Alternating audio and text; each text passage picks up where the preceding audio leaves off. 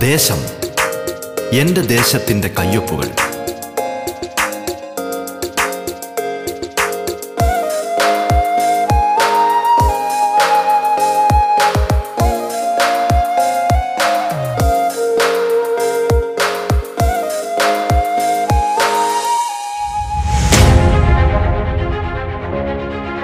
നമസ്കാരം പ്രിയ ശ്രോതാക്കളെ.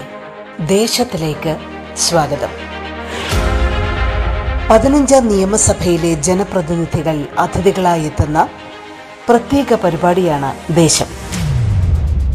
കേരളത്തിലെ നൂറ്റി നാൽപ്പത് നിയോജക മണ്ഡലങ്ങളിലൂടെ അതിന്റെ വൈവിധ്യങ്ങളിലൂടെ ജനകീയ വിഷയങ്ങളിലൂടെ വികസന പദ്ധതികളിലൂടെ സാംസ്കാരിക ചിത്രങ്ങളിലൂടെ എന്നുവേണ്ട എല്ലാ തലത്തിലുമുള്ള സമഗ്രമായ ഒരു യാത്രയാണ് ദേശം കൊണ്ട് അർത്ഥമാക്കുന്നത്.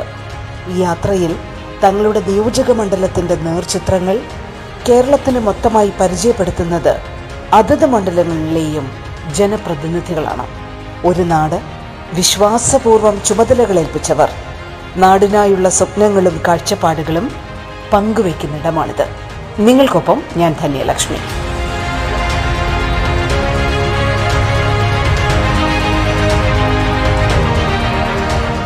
ദേശത്തിൽ നിന്ന് തൃശൂരിന്റെ ജനപ്രതിനിധി ശ്രീ പി ബാലചന്ദ്രനാണ് അതിഥിയായി പങ്കെടുക്കുന്നത്. കേരളത്തിന്റെ സാംസ്കാരിക നഗരിയുടെ വികസന സ്വപ്നങ്ങളും കാഴ്ചപ്പാടുകളുമാണ് എം എൽ എ ഇന്ന് നമ്മോട് പങ്കുവയ്ക്കുന്നത്. സ്വാഗതം ദേശത്തിലേക്ക്.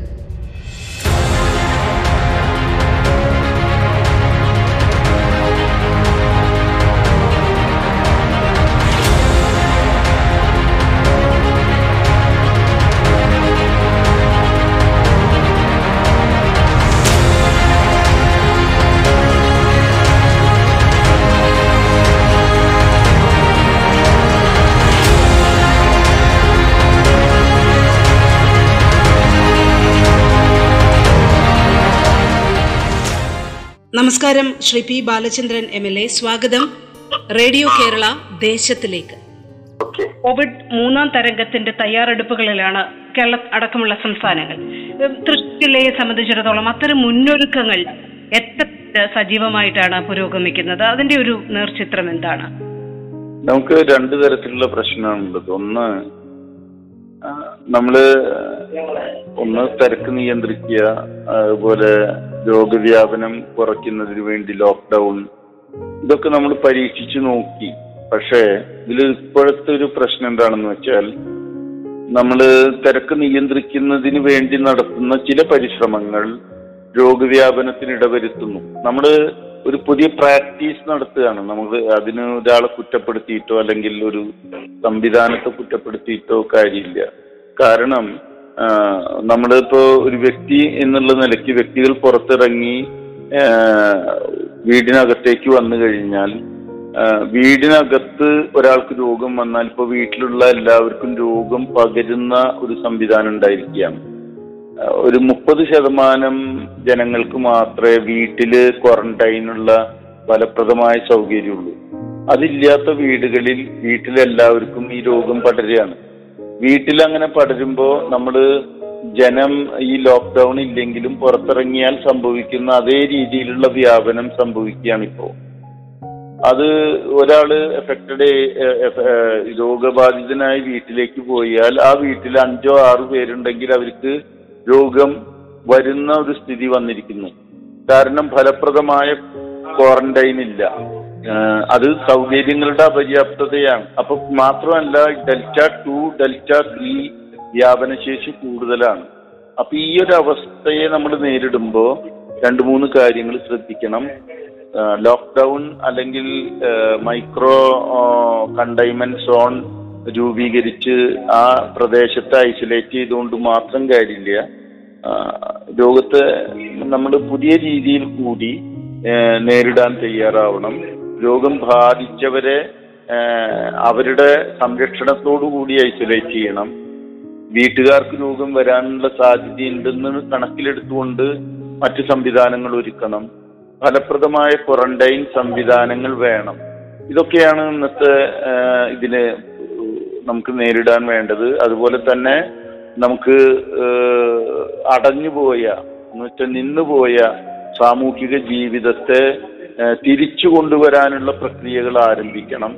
അത് ആരംഭിക്കുമ്പോൾ അതേ രീതിയിൽ തന്നെ നമുക്ക് ഒറ്റ ഇതിൽ കൊണ്ടുവരാൻ പറ്റില്ല. സ്റ്റെപ്പ് സ്റ്റെപ്പായിട്ട് നമുക്കതിനെ തിരിച്ചെടുക്കേണ്ടതുണ്ട്. ഇതൊക്കെ ഒരു പ്രാക്ടീസിന്റെ ഭാഗമായി പോരായ്മകൾ മനസ്സിലാക്കി കണ്ട് പരിഹരിച്ച് കൊണ്ടുവരണം. വിമർശനങ്ങൾ ഉണ്ടാവും വിമർശനങ്ങൾ എന്ന് വെച്ചിട്ടുണ്ടെങ്കിൽ അത് മാറി നിന്ന് നോക്കുന്നവർക്ക് പറയാൻ കഴിയും. പക്ഷെ ഇതിനകത്ത് നിൽക്കുന്നവർ ഇത് അനുഭവിച്ച് അതിന്റെ പോരായ്മകൾ പരിഹരിച്ച് മുന്നേറുകയാണ് വേണ്ടത്. അത്തരത്തിലൊരു പ്രക്രിയ ഇപ്പൊ നടക്കുന്നുണ്ട്.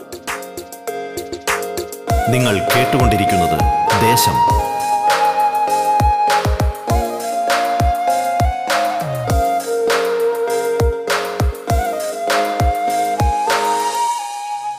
വികസനം എന്നുള്ളത് തന്നെ സംസ്ഥാനവുമായി ബന്ധപ്പെട്ട ഓരോ മണ്ഡലങ്ങളുമായി ബന്ധപ്പെട്ട ഒരു തുടർച്ചയാണ്. തുടർച്ച ഉറപ്പാക്കുക എന്നുള്ളത് വളരെ പ്രധാനപ്പെട്ട ഒരു കാര്യവുമാണ്. അപ്പം അത് രാഷ്ട്രീയ വ്യത്യാസങ്ങൾക്കൊക്കെ ഉപരിയായി അതൊരു തുടർ പ്രക്രിയയായി നടക്കേണ്ടതുണ്ട്.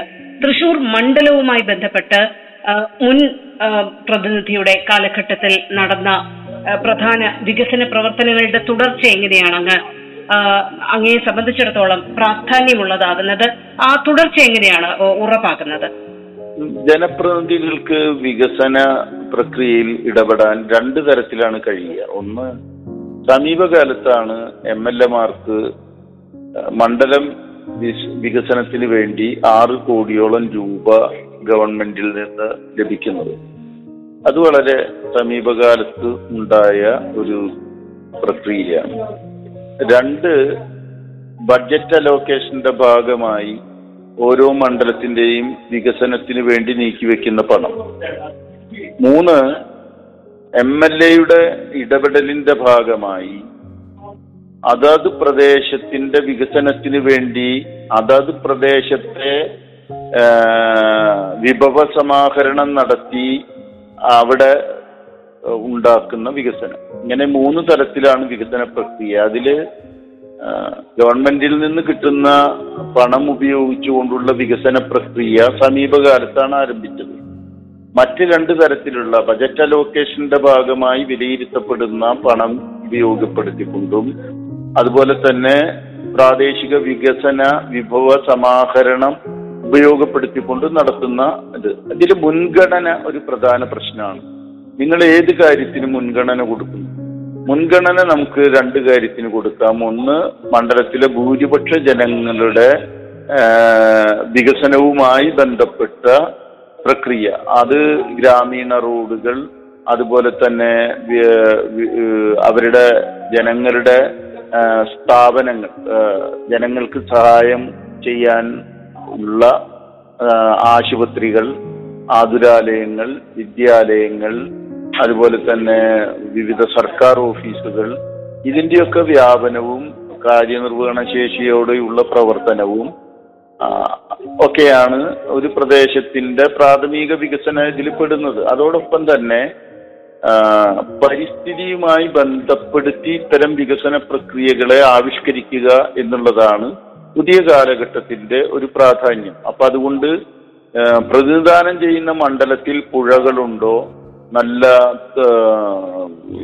ജലസ്രോതസ്സുകളുണ്ടോ തടാകങ്ങളുണ്ടോ നീർത്തടങ്ങളുണ്ടോ കൃഷിഭൂമിയുണ്ടോ അത് സംരക്ഷിച്ചുകൊണ്ടും ആവാസ വ്യവസ്ഥയെ സംരക്ഷിച്ചുകൊണ്ടും അതിനിണങ്ങുന്ന വിധത്തിലുള്ള ഒരു വികസന പ്രക്രിയ വികസിപ്പിച്ചു കൊണ്ടുവരിക എന്നുള്ളതാണ് ഇന്ന് ഓരോ ജനപ്രതിനിധിയും ശ്രദ്ധയൂന്നേണ്ട പ്രധാനപ്പെട്ട കാര്യം. അത്തരത്തിൽ ശ്രദ്ധിക്കുമ്പോൾ തൃശൂർ നിയോജക മണ്ഡലത്തെ സംബന്ധിച്ചിടത്തോളം ഇപ്പോ കഴിഞ്ഞ മൂന്ന് ടേമുകളിലായി എം എൽ എമാർക്ക് ആറ് കോടിയോളം രൂപ ആസ്തി വികസന ഫണ്ടുണ്ട്. അതുപോലെ തന്നെ ഓരോ കോൺസ്റ്റിറ്റ്യുവൻസിയിലെയും എം പിമാർക്കും കോടിക്കണക്കിന് രൂപയുടെ വികസന ഫണ്ട് കിട്ടും. ഇത് പരസ്പര പൂരകമായി പരസ്പരം ചർച്ച ചെയ്ത് ജില്ലാ ഭരണാധികാരികളുമായി ചർച്ച ചെയ്ത് എന്ത് വികസന പ്രക്രിയക്കാണ് മുൻതൂക്കം മണ്ഡലത്തിൽ കൊടുക്കേണ്ടത്? ശുദ്ധജല കിട്ടുന്നതിന് അതുവഴി ഒഴുകുന്ന പുഴകളുടെ നവീകരണത്തിനും ശുദ്ധീകരണത്തിനും ആവാസ വ്യവസ്ഥകളുടെ സംരക്ഷണത്തിന് അതുപോലെ തന്നെ ജനങ്ങൾ സമീപിക്കുന്ന ആശുപത്രികളുടെയും വിദ്യാലയങ്ങളുടെയും അതുപോലെ തന്നെ സർക്കാർ ഓഫീസുകളുടെയും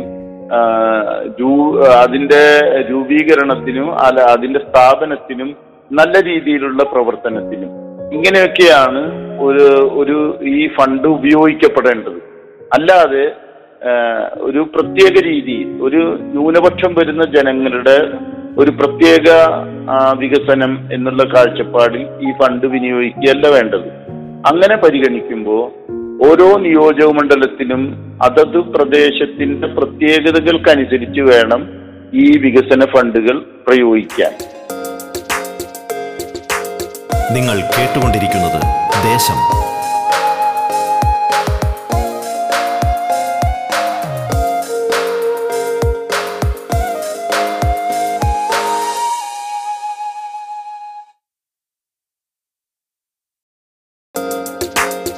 ദേശം തുടരുന്നു. തൃശൂരിന്റെ ജനപ്രതിനിധി ശ്രീ പി ബാലചന്ദ്രനാണ് അതിഥിയായി പങ്കുചേരുന്നത്. തുടർന്ന് കേൾക്കാം ദേശം.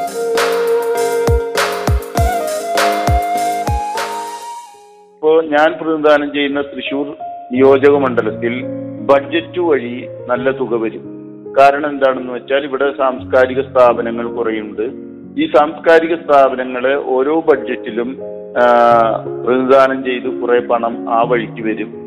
ആറ് കോടിയോളം രൂപ എം എൽ എയുടെ വികസന ഫണ്ട് വരും. അതിൽ ഈ വർഷം ഒരു കോടി ഒഴിച്ച് ബാക്കി നാല് അഞ്ചു കോടിയും നമ്മുടെ കോവിഡ് പ്രതിരോധ പ്രവർത്തനത്തിന് വേണ്ടി സർക്കാർ തന്നെ പിടിച്ചെടുത്തു. സർക്കാർ തന്നെ അത് ഏറ്റെടുത്തു.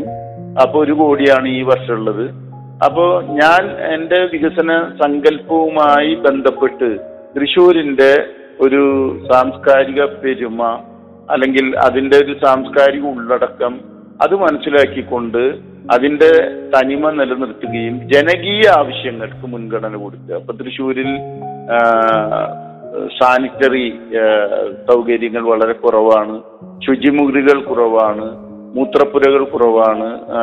എന്ന് വെച്ചാൽ പട്ടണത്തിലേക്ക് എത്തുന്നവർക്ക് ഇത് ഇത്തരം ആവശ്യങ്ങൾ നിർവഹിക്കുന്നതിനുള്ള സൗകര്യങ്ങൾ നന്നായി കുറവാണ്. അതുപോലെ തന്നെ ഷീ ലോഡ്ജുകൾ സ്ത്രീകൾ വന്നു കഴിഞ്ഞാൽ സുരക്ഷിതമായി താമസിക്കാനുള്ള സൗകര്യങ്ങൾ അതുപോലെ ഒരു ജില്ലാ ഹെഡ്ക്വാർട്ടേഴ്സ് എന്നുള്ള നിലയ്ക്ക് കുറഞ്ഞ നിരക്കിൽ ഇവിടെ എത്തുന്നവർക്ക് താമസിക്കാനുള്ള സൗകര്യങ്ങൾ. അതുപോലെ ഇവിടെയുള്ള വളരെ ഹെറിറ്റേജ് ഉള്ള പൈതൃകമുള്ള ചില പ്രദേശങ്ങളുടെ സംരക്ഷണം. ഇവിടെ എത്തിച്ചേർന്ന് ചേരുന്നവർക്ക് തൃശൂരിന്റെ പൈതൃകത്തിനും മൂല്യവ്യവസ്ഥയ്ക്കും അനുസരിച്ച് ഇവിടെ ഇണങ്ങിച്ചേർന്ന് ജീവിച്ച് മുന്നോട്ടു പോകാൻ കഴിയുന്ന ഒരു സാംസ്കാരിക അന്തരീക്ഷം പ്രദാനം ചെയ്യാൻ കഴിയുന്ന രീതിയിൽ.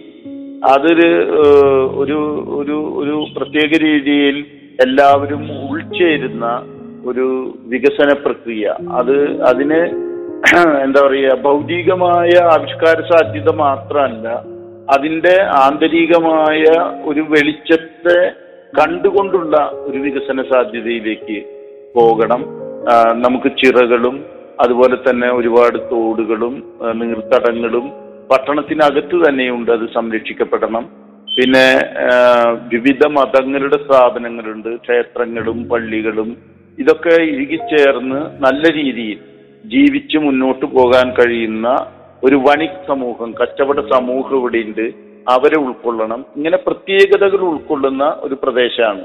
എന്നാൽ നമുക്ക് ഒരു വലിയ വ്യവസായ സ്ഥാപനങ്ങളോ അല്ലെങ്കിൽ ഒരു വ്യവസായ സമുച്ചയമോ ഇവിടെ നഗരത്തിൽ കൊണ്ടുവരാൻ പ്രയാസമുണ്ട്.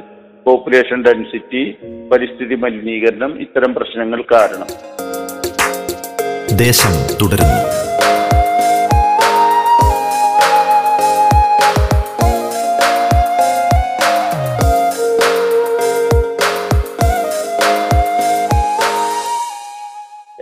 ചെറിയ ചെറിയ വാല്യൂ ആഡഡ് പ്രോഡക്റ്റുകളുടെ ഫാക്ടറികൾ ചെറിയ ചെറിയ തൊഴിൽ സാധ്യതകൾ ഉണ്ടാക്കുന്ന ഇവിടെ നിന്ന് അന്യം നിന്ന് പോയ കല്ലൊര അതുപോലെ തന്നെ ടയർ മോൾഡിംഗ് അതുപോലെ തന്നെ ഓട്ട് കമ്പനി വ്യവസായം. ഓട്ട് കമ്പനി വ്യവസായം പഴയ പോലെ തിരിച്ചു വരില്ല അതിന് ചില പ്രശ്നങ്ങളുണ്ട്. പക്ഷെ ഇങ്ങനെ തൃശ്ശൂരിന്റെ സാധ്യതകളെ മുൻനിർത്തിക്കൊണ്ട് ആരംഭിക്കാവുന്ന ചെറിയ വ്യവസായ സാധ്യതകളും പിന്നെ തൃശ്ശൂരിൽ ഉണ്ടായിരുന്ന ടെക്സ്റ്റൈൽ മില്ലുകളുടെ പുനരുദ്ധാനവും തൊഴിൽ സാധ്യത വികസിപ്പിക്കുന്നതിന് വേണ്ടി തൃശ്ശൂരിലെ കോളേജുകളെ ബന്ധപ്പെടുത്തിക്കൊണ്ട്. ഒരു എന്താ പറയുക ഒരു നോളേജ് സിറ്റി ഇന്ന് ഇവിടെ പ്രവർത്തിക്കുന്നതിന് വേണ്ട സംവിധാനം ഇവിടെ ഉണ്ട്. ജില്ലാ പഞ്ചായത്തിന്റെ കീഴിൽ അത് പ്രവർത്തിച്ചു വരുന്നുണ്ട്. ഇതിനെ കോളേജുകളുമായി ബന്ധപ്പെടുത്തിക്കൊണ്ട് അവിടുത്തെ പഠന സാധ്യതയും അവരുടെ എന്താ പറയുക അറിവ് വികസിപ്പിക്കാനുള്ള സാധ്യതയും ഒക്കെ ആയിട്ട് ബന്ധപ്പെടുത്തിക്കൊണ്ടുള്ള സാധ്യത വികസിപ്പിക്കുക. അതുപോലെ തന്നെ സാംസ്കാരിക വകുപ്പ് പറഞ്ഞിട്ടുള്ളത് ഇവിടെ ഒരു സാംസ്കാരിക സമുച്ചയം എന്ന് വെച്ചിട്ടുണ്ടെങ്കിൽ തൃശ്ശൂരിൻ ജില്ലയുടെ പ്രത്യേകത അനുസരിച്ച് കേരളത്തിന്റെ സാംസ്കാരിക സമുച്ചയം ഒരു യൂണിവേഴ്സിറ്റി മോഡലിൽ എല്ലാം ഉൾക്കൊള്ളുന്ന തരത്തിൽ ഒരു വലിയ സ്ഥാപനം തൃശ്ശൂരിൽ വരണം എന്നൊക്കെയുള്ളതാണ് തൃശ്ശൂരിന്റെ വികസനവുമായി ബന്ധപ്പെട്ടുള്ള ഒരു കാഴ്ചപ്പാട്. ജനങ്ങൾക്കിടയിലേക്ക് ഇറങ്ങി പ്രവർത്തിക്കേണ്ട ഒരു സമയമാണ് പക്ഷെ പരിമിതികളുമുണ്ട് എങ്ങനെയാണ് അതിനെ ബാലൻസ് ചെയ്യുന്നത്? എത്ര കണ്ട് ഒരു ജനങ്ങൾക്കിടയിലേക്ക് ഇറങ്ങുന്ന ഒരു രാഷ്ട്രീയ പ്രവർത്തന ശൈലി ഇപ്പോ പ്രാവർത്തികമാണ്. എങ്ങനെയാണ് അതിനെ ഒരു കോമ്പൻസേറ്റ് ചെയ്യുക? ഈ സമീപകാലത്ത് രാഷ്ട്രീയ പ്രവർത്തനം എന്ന് വെച്ചാൽ ഒരു പവർ ബ്രോക്കറിൽ ആ, ഒരു പവർ ബ്രോക്കറാണ് ഒരു രാഷ്ട്രീയ പ്രവർത്തകൻ എന്നുള്ള ഒരു ധാരണ വന്നത്. ഒരു രാഷ്ട്രീയ പ്രതിനിധിയെ ഒരാൾ സമീപിക്കുന്നത് ഒരു ആവശ്യ നിർവഹണത്തിന് വേണ്ടിയിട്ടാണ്. അയാൾ പ്രതിനിധാനം ചെയ്യുന്ന അയാൾക്ക് ആവശ്യമുള്ള ഒരു കാര്യം നിർവഹിക്കുന്നതിന്റെ ഒരു ബ്രോക്കർ എന്നുള്ള നിലയ്ക്ക് ഒരു പവർ ബ്രോക്കർ എന്നുള്ള നിലയ്ക്കാണ് ഇപ്പൊ ഈ ആധുനിക ഒരു ഇതിൽ ഒരു രാഷ്ട്രീയ പ്രവർത്തകനെ കാണുന്നത്. യഥാർത്ഥത്തിൽ പവർ ബ്രോക്കറിംഗ് അല്ല ഒരു രാഷ്ട്രീയ പ്രവർത്തനം. രാഷ്ട്രീയ പ്രവർത്തകൻ തന്നെ സമീപിക്കുന്ന ജനങ്ങളോടൊപ്പം നിൽക്കുകയും അവരുടെ ആവശ്യങ്ങൾ ഒറ്റപ്പെട്ട ആവശ്യങ്ങളല്ല എന്ന് തിരിച്ചറിയുകയും ആ ആവശ്യങ്ങൾ പ്രതിനിധാനം ചെയ്തുകൊണ്ട് അതിന്റെ നിർവഹണത്തിന് വേണ്ടി ആത്മസമർപ്പണം ചെയ്തുകൊണ്ട് പ്രവർത്തിക്കുകയും ചെയ്യുക എന്നുള്ളതാണ്. നേരെ മറിച്ച് ഒരു കോളേജ് സീറ്റിന് വേണ്ടി സമീപിക്കുന്ന അല്ലെങ്കിൽ എന്തെങ്കിലും ഒരു പ്രത്യേക ആവശ്യത്തിന് വേണ്ടി സമീപിക്കുന്ന ഒരാളുടെ ദല്ലാളായി ഒരു സ്ഥാപനത്തിലേക്ക് പോവുകയും അത് നിർവഹിക്കുകയും ചെയ്യുകയാണ് രാഷ്ട്രീയ പ്രവർത്തനം എന്ന ഒരു പൊതുധാരണ ഇപ്പോൾ ഉണ്ടായിട്ടുണ്ട്. പോലീസുമായി ബന്ധപ്പെടുന്ന ഓഫീസുകളുമായി ബന്ധപ്പെടുന്ന ഒരു പവർ ബ്രോക്കർ. അതല്ല രാഷ്ട്രീയ പ്രവർത്തനം. രാഷ്ട്രീയ പ്രവർത്തനം എന്ന് പറയുന്നത് അത്തരം സ്ഥാപനങ്ങളെ ജനഹിതത്തിന്റെ ഭാഗത്തേക്ക് കൊണ്ടുവരുന്ന ഒരു ജാഗ്രത സമൂഹത്തിൽ നിലനിർത്തുന്ന ഒരു പ്രവർത്തകനായി മാറുക എന്നുള്ളതാണ്. അത്തരം ഒരു പ്രവർത്തനത്തിന് കോവിഡിന്റെ കാലത്തിൽ കുറെ കൂടി പ്രസക്തിയുണ്ട്. ആരോഗ്യ പ്രവർത്തകരെ സഹായിക്കുക ഇപ്പോ തെരുവിൽ നിയമം നിലനിർത്തിക്കൊണ്ട് കോവിഡിനെ പ്രതിരോധിക്കാൻ ശ്രമിക്കുന്ന നിയമ സംവിധാനങ്ങളെ സഹായിക്കുക. അതുപോലെ തന്നെ നമ്മുടെ സമൂഹത്തിലെ എഫക്റ്റഡ് ഏരിയയിലെ ജനങ്ങൾക്ക് ഭക്ഷണവും അവർക്കുള്ള സൗകര്യങ്ങളും എത്തിക്കാൻ സഹായിക്കുക. ഒരു ജാഗ്രതാപൂർവം സമൂഹത്തിന്റെ മൊത്തം ചലനങ്ങളെ സഹായിക്കലാണ് തന്റെ കർത്തവ്യം എന്ന് സ്വയം തിരിച്ചറിയുകയും അതിനുവേണ്ടി ഇറങ്ങിത്തിരിക്കുകയും ചെയ്യുക. അതോടൊപ്പം തന്നെ വ്യക്തി എന്നുള്ള നിലയ്ക്ക് ഈ രോഗത്തെ തനിക്ക് വരാതിരിക്കുന്നതിന് വേണ്ടിയുള്ള പ്രിവെന്റീവ് മെഷേഴ്സ് സ്വീകരിക്കുകയും ചെയ്യുക. ആ, ഇറങ്ങിത്തിരിക്കാൻ എല്ലാവർക്കും പറ്റും. പക്ഷേ ഈ പ്രിവെന്റീവ് മെഷേഴ്സ് സ്വീകരിക്കാതെ ഇറങ്ങിത്തിരിക്കുന്നത് വലിയ വ്യക്തിപരമായ അപകടത്തിന് വഴിവെക്കും എന്നുള്ളത് കൊണ്ട് വ്യക്തിപരമായ ശുചിത്വവും സമൂഹത്തിന്റെ രക്ഷയും എന്നുള്ള ഒരു തിരിച്ചറിവിലേക്ക് എത്തി ഉള്ള ഒരു പ്രവർത്തനമാണ് ഇന്ന് ഒരു രാഷ്ട്രീയ പ്രവർത്തകനെ ഏറ്റെടുക്കേണ്ട കർത്തവ്യം. തൃശൂരിന്റെ ജനപ്രതിനിധി ശ്രീ പി ബാലചന്ദ്രനാണ് അതിഥിയായി പങ്കുചേർന്നത്. ദേശം പൂർണമാകുന്നു. നമസ്കാരം.